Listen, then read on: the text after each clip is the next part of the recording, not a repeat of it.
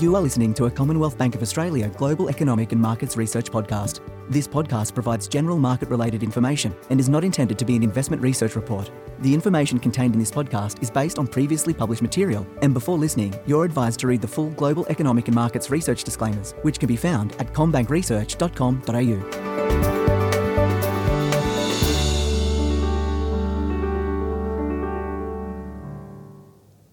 Welcome to the Global Economic and Markets Research Podcast. My name is Belinda Allen and I'm a senior economist here at CommBank. And today I'm joined by Gareth Aird, Head of Australian Economics. Gareth, good to have you on. G'day, Belinda. How are you?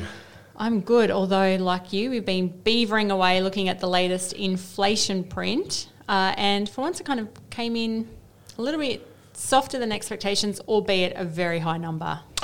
Yeah, very much so. Mm. The headline number did come in a little bit uh, less than the market expectation, and it, it came in very uh, close to our print. Actually, yep. we were looking for 1.9% on the quarter, and the print was 8, 1.8%. Still extraordinarily large numbers.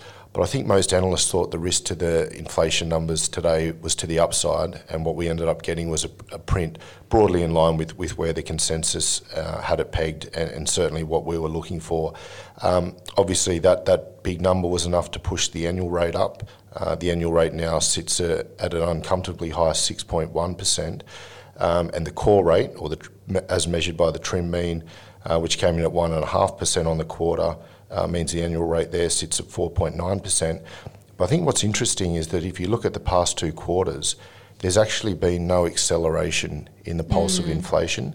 Um, the, the annual rates have ticked up because of a base effect, but actually, if you look at the past couple of quarters, while the rate of inflation is very strong, it hasn't actually further intensified even though the annual rates have picked up.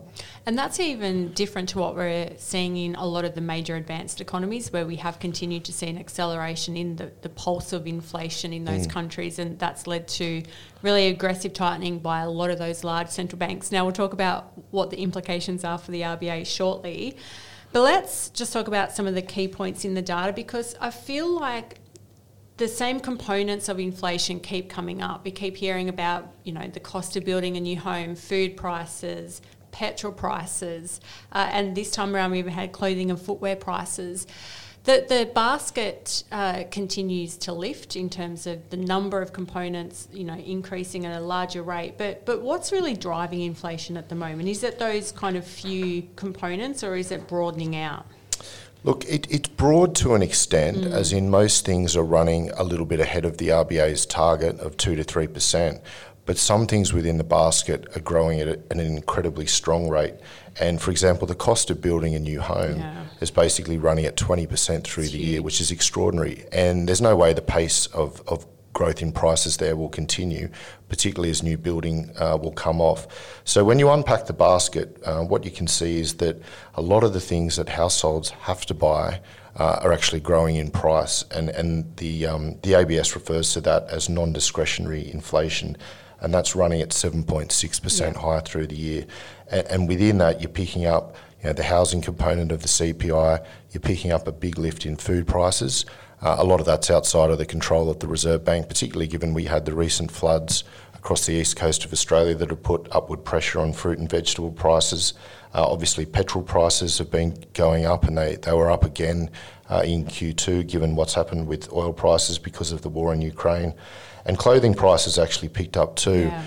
And I think that's um, reflecting the fact that a lot of us didn't buy clothes this time last year because we went into lockdown. yeah, very much so. So I think people are just out there um, basically buying more clothes than they would usually because they didn't buy them uh, for the last couple of years, and that's put some upward pressure on, prices there. So what I think is was particularly interesting is that when you split the CPI by goods versus services, mm. what you can see there is goods inflation is running at almost 8.5% over the year, whereas services inflation, which is very um, strongly po- positively correlated with wages prices, is running at just a little bit over 3%, at 3.25%. So that suggests to us that you know, we're not really in a wage price spiral. Uh, we'll get an update on wages soon.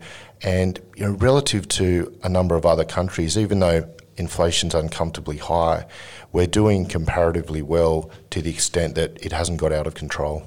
And that's uh, we, we do talk about that in our full note, which you can read on our uh, research website. But when you look at, say, the charts of Australia's headline inflation measure, uh, which ticked up above 6% compared to those other countries, there is still that big differential there. So, just looking at some of the other numbers, US headline inflation at 9.1%, 9.4% in the UK, 7.3% in New Zealand, 8.6% in the mm. Eurozone.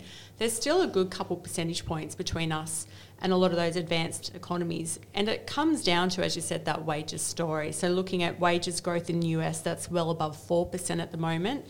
And despite our tight labour market, we're not just seeing that broad based wages inflation and feeding back through into prices that we're seeing in other countries. Exactly right. And I think we'll see that confirmed in a couple mm. of weeks in the Q2 wage price index. Um, and the other thing to note is that we actually have a higher inflation target than those countries which you just mentioned have, have got uh, rates of inflation that are higher than us here in Australia.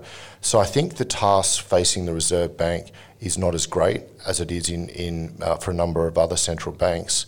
And the other thing too is we've got a household sector that's more highly leveraged. So as the RBA pushes through with further rate hikes, you know, that will have a more e- immediate impact in terms of slowing growth in prices by putting downward pressure on demand uh, relative to, to some of those other countries. And I'd probably just add there too, given I, I brought up the Reserve Bank, we shouldn't forget that none of the uh, interest rate hikes that have occurred over the last few months, so the 25 basis points in May, the 50 in June, and then the 50 again in July, had any impact mm. on prices over the over the June quarter. So nothing in the data today was actually picking up the impact of rate hikes. And I think even in the September uh, quarter inflation figures, again, they won't be impacted by the RBA's policy tightening given inflation's a lagging indicator. So even though the data looks optically uncomfortably high, um, we need to just be cognizant of the fact that the, the policy tightening that the RBA has delivered and will continue to deliver um, will eventually slow growth in prices. It's just too early to expect it to see to see anything in the data.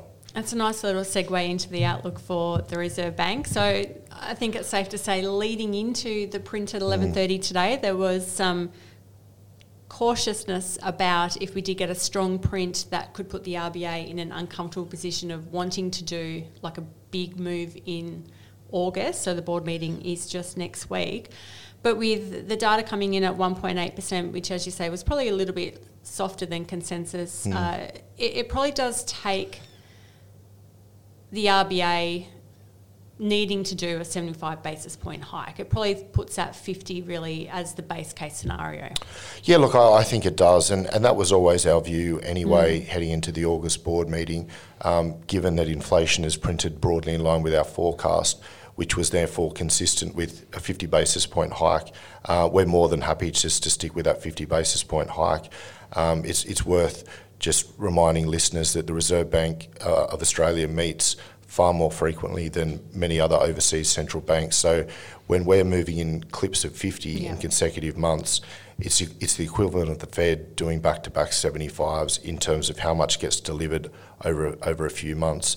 So 50 basis point hikes are already uh, bigger yep. than usual hikes, and I think given today's inflation numbers, while strong uh, wouldn't have come in any stronger than the RBA themselves were expecting, based on what Governor Lowe recently said about inflation expected to get up to around seven percent by year end.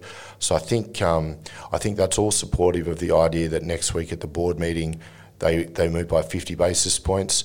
They'll obviously then a few days later produce some updated uh, economic forecasts, and that'll probably help give us a steer on where we think they're going um, in terms of tightening for the rest of this year. But all up today, uh, that's left us feeling pretty comfortable with the idea that the terminal rate is still relatively low given what the market's got yep. priced. We're still looking for a terminal rate of around 2.6%. And to get there, you're looking at a couple more 50 basis point hikes and then a 25. And I think um, the data today leaves us, because it was higher but not because we didn't see a further acceleration yeah. in the pulse of inflation, we're feeling pretty comfortable then on, on where the RBA is going. And a lot of that has to do with our inflation outlook as well. Mm. So the headline rates at 6.1%. We have it drifting a little bit higher from here to around six and three quarter. But it still caps out lower than what we've seen offshore as well. So if we think about between now and the next few months, what's going to continue to drive inflation higher from here? Yeah, look, I think I think um, I think the other thing too is that the RBA is not just going to continue to respond indefinitely to high inflation prints.